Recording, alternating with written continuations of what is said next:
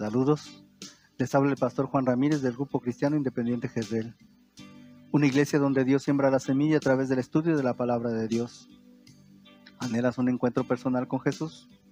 ¿Conocerle mejor? Aplica los principios bíblicos a tu vida y Él la transformará. Te presento una semilla de reflexión para tu día. El barquito.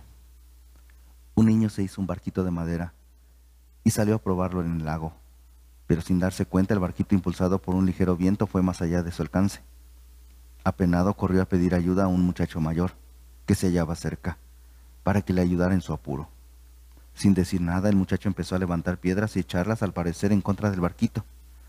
El pequeño pensó que nunca tendría su bote otra vez, y que el muchacho grandote se estaba burlando de él, hasta que se dio cuenta que en vez de tocar el bote cada piedra iba un poco más allá de este y originaba una pequeña ola que hacía retroceder el barco hasta la orilla.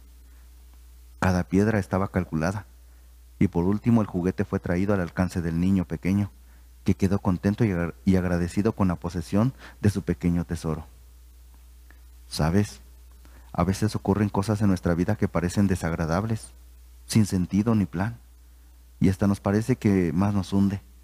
Pero si esperamos y tenemos confianza en Dios, nos daremos cuenta de que cada prueba, cada tribulación es como una piedra arrojada sobre las quietas aguas de nuestra vida, que nos trae más cerca de nuestro objetivo.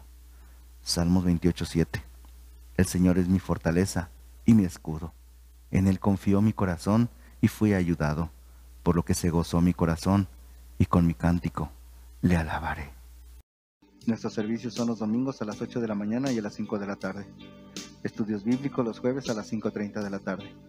Liga de jóvenes los sábados a las 6 de la tarde. Reunión de varones los lunes a las 7.30 de la noche.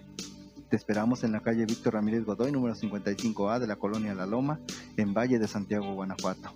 Ah, y recuerda, somos una iglesia donde Dios siembra la semilla.